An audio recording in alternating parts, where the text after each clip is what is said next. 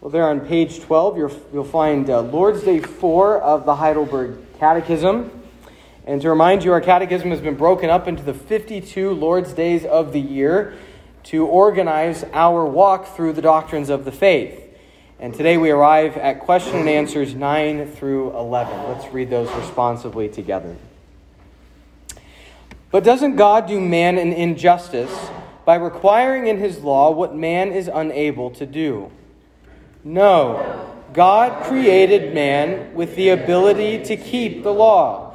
Man, however, at the instigation of the devil, in willful disobedience, robbed himself and all his descendants of these gifts.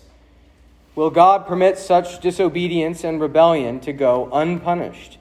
Certainly not. He is terribly angry with the sin we are born with as well as our actual sins.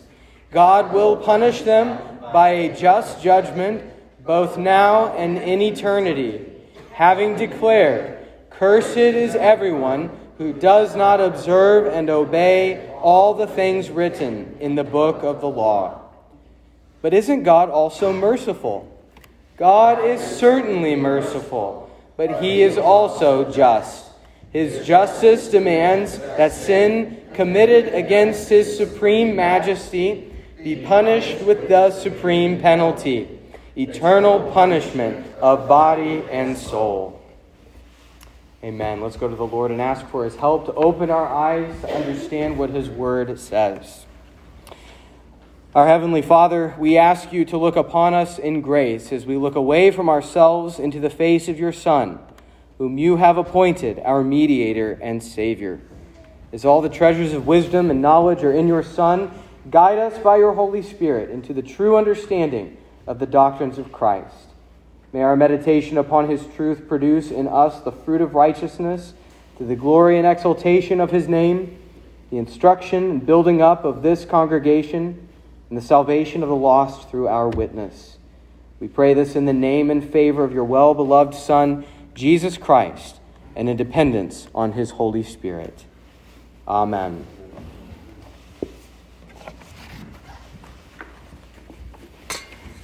Let's imagine for a moment that an entrepreneur has started a new business and he has one main investor, a very wealthy man who's put up a lot of money, a small fortune, to get this business started for this entrepreneur.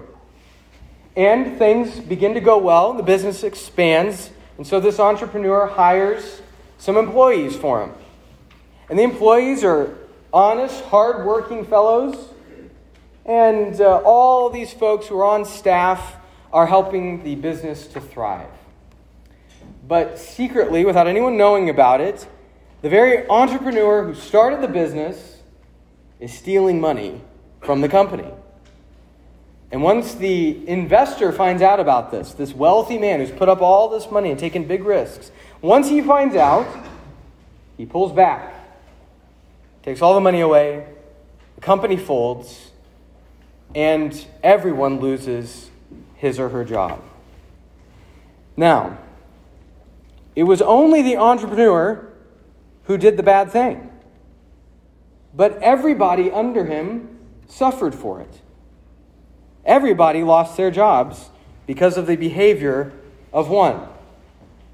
Now, that is a real world and imperfect illustration of a tension that we feel when it comes to the doctrine of sin in the Christian faith. The Catechism has been saying for us these last few weeks that we have inherited a sinful nature from our first father, Adam. And just a reminder that our catechism comes in three sections guilt, grace, gratitude. It's been kind of a uh, morbid few weeks, but the grace section is just around the corner. Okay, the grace section is just around the corner. So bear with the catechism as we are explaining and understanding what it means to be sinners. And one of those hard, intense doctrines that we wrestle with is this one that Adam sinned and we all sinned in him because we have come from Him. Like the employees in the illustration, we often ask Is it fair that we have been punished because of Adam's sin. Why does God punish sinners at all? If He's God, can't He just turn a blind eye, sweep it under the rug, and move on? Why does God punish sinners? Let's look at three answers to that particular question as guided by our catechism this evening. The first reason why God punishes sin is because of our sin.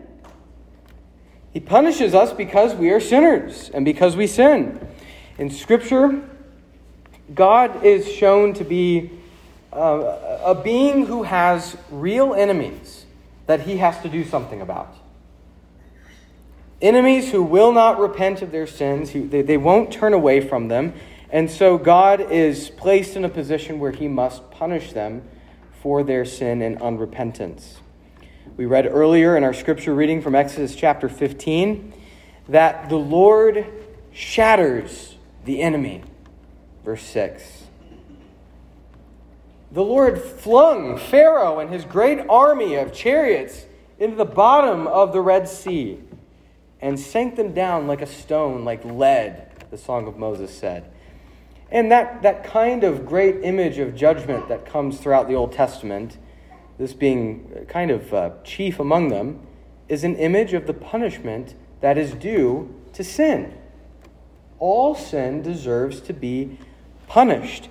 The Apostle Paul says, the wages of sin is death. You know, if you have a job and you put in the work, then you get a wage for it. Well, if your work consists of sin, then your payment is death. The wages of sin is death.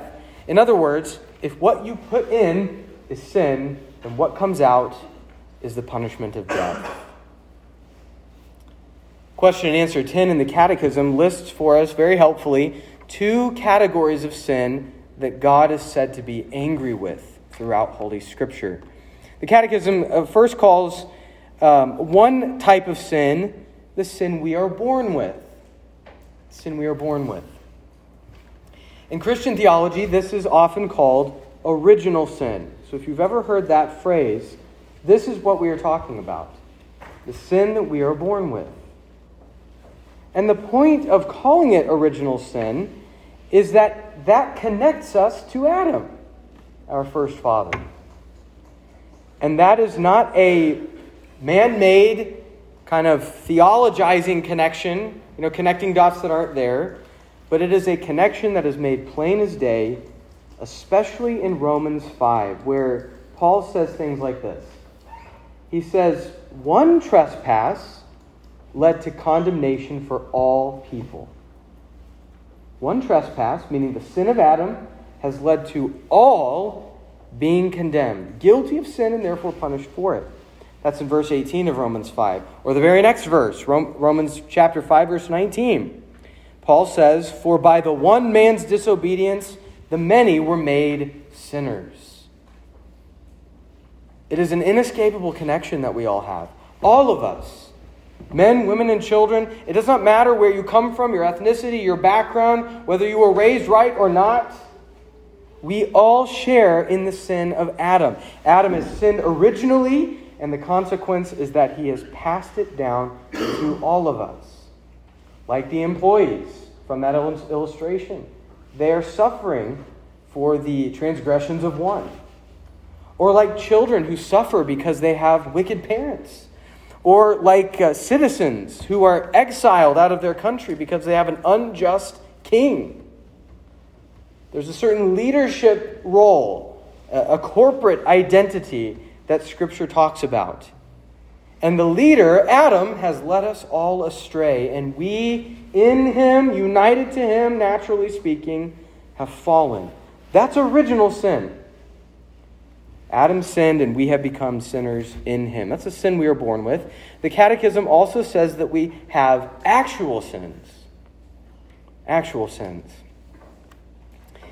If original sin is what makes us who we are, Actual sins refers to what we do. I think there's confusion in our day and age that goes along the lines of this. People think, I am a sinner because I have sinned. But it's actually the other way around. We are already sinners. We are born that way, and therefore we commit sins. And actual sins refers to those things that we actually do. These are the transgressions that we commit against God and our neighbor with our thoughts, with our words, with our deeds. Again, back to that opening illustration. The immoral boss is the one who led, led all of his employees to get fired. But now let's say that those employees decide to steal from someone else. Or they're angry that they've lost their jobs, and so they take out their rage on their family. Or whatever it happens to be. Now then, they have not only suffered because someone else has done a sin in, in kind of in their place, but they're committing actual sins themselves with their own volition. Now, God is angry with both kinds of sins the sin we are born with, as well as our actual sins. And God will punish them by a just judgment. It's, it's justice. And this is 100% certain. He is a just judge, and he cannot allow sins to go unpunished. The question in Christian theology is who will face the punishment? Sins will be punished. Sins will be punished. They must be punished. But the question is who will face that punishment? And, brothers and sisters, this is why Christ had to suffer. Jesus Christ was not born into sin.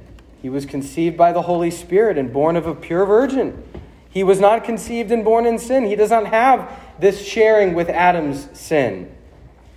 Neither did he commit any actual sins in thought, word, and deed, but always was perfect and innocent, pure and holy in all that he said and thought and did. And so he alone can be our substitute, who stands in our place when, when the, the, the, almighty rod of God's wrath comes down. It is Jesus who willingly takes the punishment for repentant sinners. And the amazing result of this act from Jesus Christ is that the guilt that lays upon you because of your original and actual sins is gone. The guilt, which is substantial and deserving of the wrath of God, is forgiven forever. God punishes sin, and He punishes us because of our sin, but He has provided a way through. Secondly, God punishes sinners because of His law. Punishes sin because of His law. Another reason uh, that we find throughout the scriptures that there is retribution from God towards sinners is because his law demands it. His law demands it. We learned a few weeks ago that the law of God is an expression of God's own righteousness. You know, when, we, when we speak about the law of God, we're not speaking about something else completely separate from God when he gives commands, it is him expressing his own standard of justice. It's him speaking to us what he demands. Now, then, here's what that law says Cursed is everyone who does not observe and obey all the things written in the book of the law. That's found originally in Deuteronomy 27, verse 26. The law of God requires perfect obedience. And we are called to obey his law, not just outwardly. You know, he says things like, You shall not steal. Well, okay, I'm actively not stealing. That's, you know, we think we're good to go by that outward obedience. But it's not just outward obedience, but it must also come from a heart that sincerely loves God all the time, without fail, from the moment you rise to the moment you go to sleep, and no wicked dreams, and for all of your life. And if you've sinned in the past, that's a debt that you can't get rid of. Now, hopefully, you can see that there is something very wrong that you must deal with. that you must come to terms with. Because God's righteous standard of judgment, his own very law, says that you must obey all the things written in the book of the law, or else face the curse of God. His dreadful punishment. The, the punishment that when we contemplate it, oh, it is very uncomfortable. That dreadful thing that lays upon your conscience when you know you've done something wrong. The curse rests upon those who, who fail to live up to his perfect commands and his righteous standards. But as we have seen, the reason for Christ's suffering in our first point tonight, here now we see the reason why Christ also had to be obedient. He not only had to suffer in our place, but he had to positively obey in our place. Obey the law of God. In the New Testament, the Apostle Paul picks up on this command back from Deuteronomy in Galatians. This is what we read from earlier. Paul goes on to explain that since we cannot obey all these commandments, then we are all indeed under that curse. Cursed is everyone who does not observe and obey. And that curse is upon us, except that Christ has come to redeem. He has come to redeem all those who are under the curse. The Son of God has humbled himself not only by suffering in our place, but also by submitting to the law of God. Paul says elsewhere in that same book of Galatians, um, in the fullness of time, Christ was born of a woman, born under the law, that he might redeem those who are under the law. He's purchased us back from the slavery of that law. That dreadful curse that is upon us is now gone for those who have turned to Christ by faith because he has perfectly observed and obeyed all the things written in the book of the law. Someone's got to do it. That someone is not you. You have not done it. Christ has done it. And this gracious act from Jesus redeems you from the curse. Lastly, this evening, why does God punish us? Punishes us because of sin, because of his law, and lastly, because of his majesty. Many people find these topics very uncomfortable. I feel it too. You know, it is not a pleasant thing to think about the judgment of God, the punishment of God, the eternal nature of God's punishment of sinners who don't turn to Him. Very uncomfortable. It is hard to think about God being retributive and punishing. It's hard. But it's true.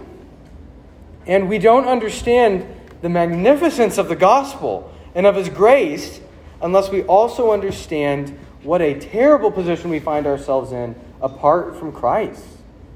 We don't understand the, the absolute depths of despair that we find ourselves in unless Christ intervenes. Perhaps the main reason why we resist these kinds of teachings about judgment is because we don't think very highly of His majesty. But He is the majestic God, the Father, the Son, and the Holy Spirit. He is the holy, holy, holy God who has always existed and has no beginning and no end and just is. And he is majestic. He is the judge of all the earth. Splendor and majesty are before him. He is a consuming fire, and his voice flashes like flames of fire. He dwells in unapproachable light. His way is in the whirlwind and in the storm, and clouds are the dust of his feet. We could go on and on and on reading about the majestic nature of Almighty God. And to sin against this supreme majesty means it must be punished with the supreme penalty eternal punishment of body and soul. There is no other way for a majestic God who dwells in unapproachable light to deal with sin except to give it what it deserves. And it is the supreme penalty of the punishment of both the body and the soul for eternity. And, brothers and sisters, it does not matter how little the sin seems to be in our own eyes. Because the majesty of God does not change, and there is not degrees to his majesty. There may be degrees to our sin. Some sins are more heinous than others in the sight of God. That is true. That's in Scripture. But all sins, regardless of how big they are and offensive and heinous they are, all of them are an offense against the same almighty majesty. And so they must be punished. Those sins must be dealt with. Now think about this. The same supremely majestic God is also the supremely gracious God. We are not speaking about two gods or a God who has a split personality, but the same God whose majesty demands the eternal punishment of body and soul of those who will not bow the knee to Christ is the same God who has provided forgiveness for sins. That sinners might have fellowship with the Almighty and majestic God. He who has seriously threatened judgment has himself undergone the judgment.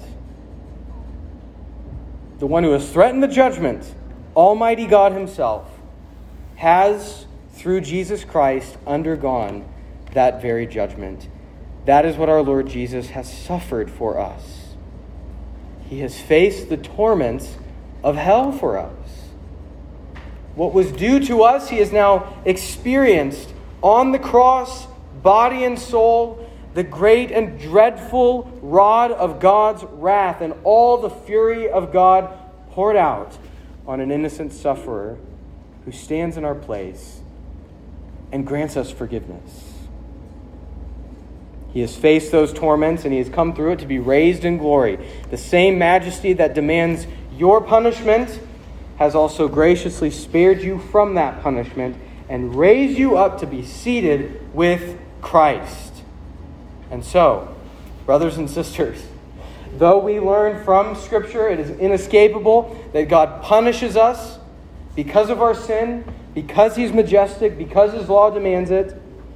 This same God, nevertheless, is faithful and just to forgive us of our sins, original and actual sins all the sins we commit in thought, word, and deed, those are washed away forever by the blood and spirit of Jesus Christ. Amen and amen. Let's go to the Lord in prayer. Our gracious God, you build your church on the foundation of the doctrine of the apostles and the prophets, Jesus Christ being the chief cornerstone. And so we pray that you would bless our congregation to grow in their teaching. Assist us in meditating with joy on your mighty acts. Enlighten our minds more and more with the light of the everlasting gospel. Kindle in our hearts a love of your truth. Nourish us with the full counsel of the Word of God. Enable us to contend for the faith once for all delivered to the saints, and defend us from the sins of heresy and schism. And as we have heard the true doctrine proclaimed to us, by your great blessing may it be preserved among us and propagated through us by our lips and our lives, to the glory of the one true God, Father, Son, and Holy Spirit. And all the people of God said together, Amen.